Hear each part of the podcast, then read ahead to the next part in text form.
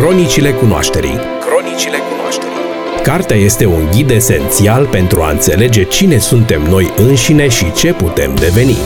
În fiecare zi de miercuri, cronicarul de carte Victoria Diaconescu vine să ne recomande o carte pentru citit pentru a afla cum putem să ne schimbăm viața. Cronicile cunoașterii. Cronicile cunoașterii. Doar la Eco FM.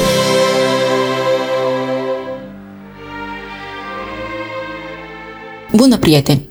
Voi continua să vorbesc astăzi despre complicata întrebare ce este viața. Cred că veți fi de acord că este complicată în orice sens noi abordau, filosofic, poetic sau natural științific, dar eu mă voi referi anume la acest din urmă aspect, mai ales la unul biologic. De-a lungul timpului, mai mulți cercetători și-au pus această întrebare și unii au scris cărți care se intitulează chiar așa, Ce este viața? Cea mai cunoscută este probabil cartea fizicianului Erwin Schrödinger, scrisă în 1944, în care acesta se minunează de înaltul grad de organizare al vieții și admite că ar putea exista legi fizice încă necunoscute care dirigează viața. Dar și biologul Haldane a scris o carte cu același titlu în care declară sincer că nu va răspunde la această întrebare – pentru că viața nu poate fi descrisă în termenii folosiți pentru a exprima altceva. În fond, uh, spune cam același lucru cu uh, Schrödinger, că e ceva ce încă nu știm despre viață. Ei bine, iată că recent, în 2020, laureatul Premiului Nobel pentru Medicină, Paul Nurse, vine și el cu cartea Ce este viața, tradusă în română la editura Humanitas.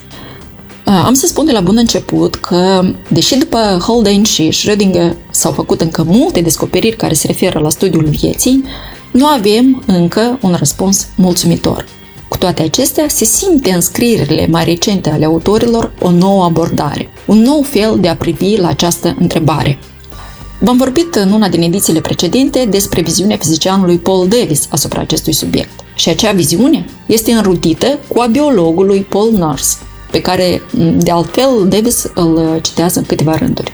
Se pare că mai mulți cercetători sunt dispuși să treacă de la o viziune reducționistă de descriere a părților componente ale organismelor la o viziune mai de ansamblu, mai holistică, de înțelegere a funcționării acestora ca un tot integru. Se pare că în centrul acestei noi percepții a vieții stă noțiunea de informație. Să vezi viața în termen de informație pare un lucru destul de abstract și poate nepotrivit pentru un naturalist, dar trebuie neapărat să adaug aici că această nouă viziune vine împreună cu deschiderea specialiștilor spre noi domenii, cu înțelegerea că numai transdisciplinaritatea va rezolva problema vieții. Nu mă satur să repet că noi înșine ne limităm cunoașterea prin stabilirea unor hotare între diferite discipline. Dar deseori și mai ales când vorbim despre viață, ceea ce studiem este un subiect complex, versatil și mai ales dinamic, care scapă cu ușurință din barierele convenționale pe care le trasăm noi, barierele între discipline. Paul Nurse e cu siguranță de acord cu această afirmație, pentru că și el, în cartea Ce este viața, spune Este posibil ca această complexitate a biologiei să presupună explicații neobișnuite și neintuitive iar pentru a le descoperi, biologii vor avea nevoie de sprijin din partea specialiștilor altor discipline, matematicieni, informaticieni și fizicieni, ba chiar și filosofi, care sunt obișnuiți să gândească abstract și sunt mai puțin orientați către experiențele imediate ale lumii din jurul nostru. Apropo de filosofie, nu pot să nu menționez că am întâlnit ideea de viață ca informație și la un autor autohton, Dorian Furtună, care, în cartea sa Dialogul unui filosof cu o cioară, lansează câteva idei interesante despre viață și conștiință și la un moment dat se întreabă, poate că nu nervii, ci informația este ingredientul original al stării de a fi. Și mai apoi dezvoltă această idee.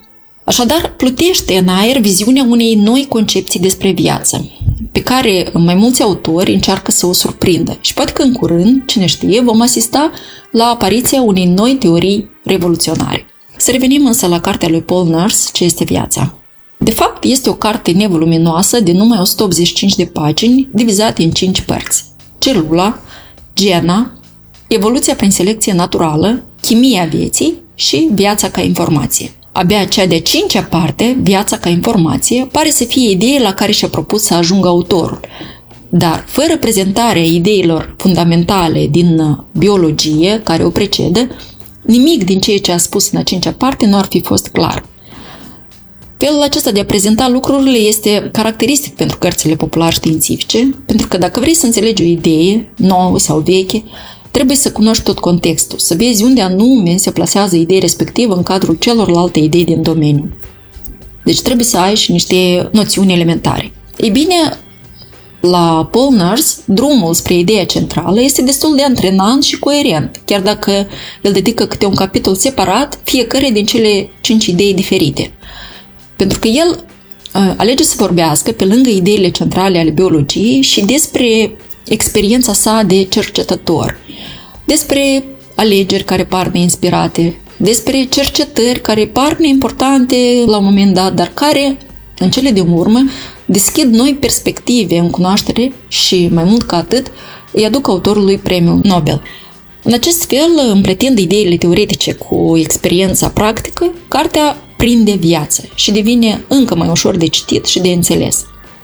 Cred că numai un exercițiu îndelungat uh, ce presupune scoaterea la suprafață esențialului din teorie și experiență te poate face capabil să spui atât de multe lucruri în mai puțin de 200 de pagini. Căci, de fapt, autorul începe cu cele mai elementare, dar și fundamentale lucruri. Ce este celula, din ce este constituită, cum funcționează sau ce este gena, cum evoluează organismele, cum are loc metabolismul.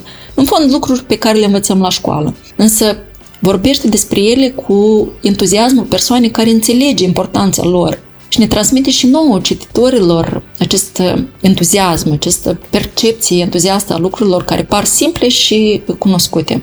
De fapt, mai mult cunoscute decât simple. După cum am menționat, noutatea vine în partea a cincea, unde autorul ne spune că Kant a avut dreptate și viața chiar prezintă un comportament intențional, care e posibil atunci când sistemele vii operează ca un întreg. Toate activitățile fizice și chimice pe care le descris autorul în primul capitol că au loc în celulă ar degrada rapid dacă aceste procese ar fi haotice. Paul Davis, apropo, în cartea despre care v-am vorbit în altă ediție a Cronicilor Cunoașterii, rețelele de informații și misterul vieții, arată cu cifre concrete că aceste procese ce au loc în celule deseori se desfășoară la limita viabilă, din punct de vedere termic, de exemplu. Toate cele organite care se mișcă permanent și rapid prin celulă, ciocnindu-se unele de altele, într-un mediu lichid și destul de înghesuit, reușesc cumva să se organizeze, să-și îndeplinească funcțiile specifice, să se deplaseze anume în locul specific pe care îl cere funcția, pe care o au și să o execute. Nu sunt oare aceste procese uimitoare prin nivelul lor de organizare? Cumva, informația circulă prin celulă, prin organisme, prin viață, organizând-o. Reglarea genică este încă un proces interesant care se referă la teorie informațională a vieții. De fapt, nu există așa o teorie, eu am botezat-o spontan acum, e mai degrabă o ipoteză sau... Deci nu e o ipoteză, pentru că cel mai corect ar fi să spunem e o colecție de speculații. Dar bine, spuneam despre reglare genică. Toate celulele din întreg corpul conțin setul complet de 22.000 de geni, aproximativ. Dar reglarea genică garantează că în celulele renale ale embrionului vor fi pornite, activate doar genele necesare pentru producerea rinichelui, iar nu cele pentru producerea creierului. Acelea sunt oprite. Deci, în general, e interesant faptul că cercetătorii au fost contrariați atunci când au secvențiat întreg genomul uman uh, și au descoperit că acesta conține circa 22.000 de gene care codifică proteine. Numai 22.000 de gene. Pentru că ei se așteptau la mult mai multe, dat fiind multitudinea de funcții pe care le îndeplinește organismul. Dar uh, căile reglării genice uh, nu sunt încă într totul elucidate. Clar e că aceasta nu funcționează ca în informatică, de tipul 0 și 1, pornit-oprit, fiindcă viața este mult mai fluidă și mai dinamică decât sistemele informaționale artificial create.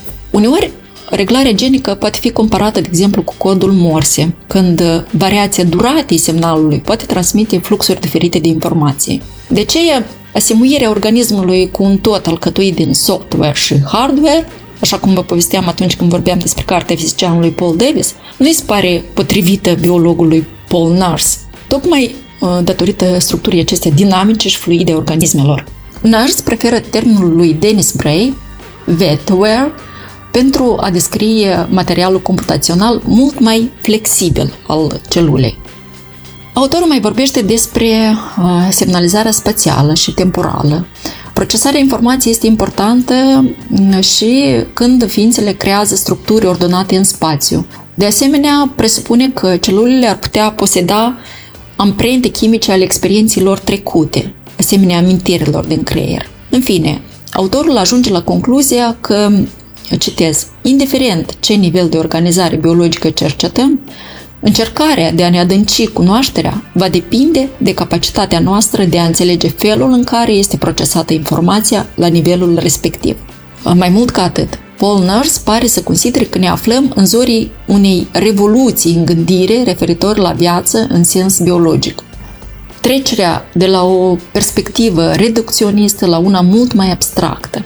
Schimbare pe care el o compară cu trecerea, citez, de la lumea familiară a lui Isaac Newton la universul abstract și guvernat de relativitate al lui Albert Einstein. Asta ar fi ceva cu totul interesant, nu-i așa? Mie nu-mi rămâne decât să vă doresc lectură plăcută și pe curând!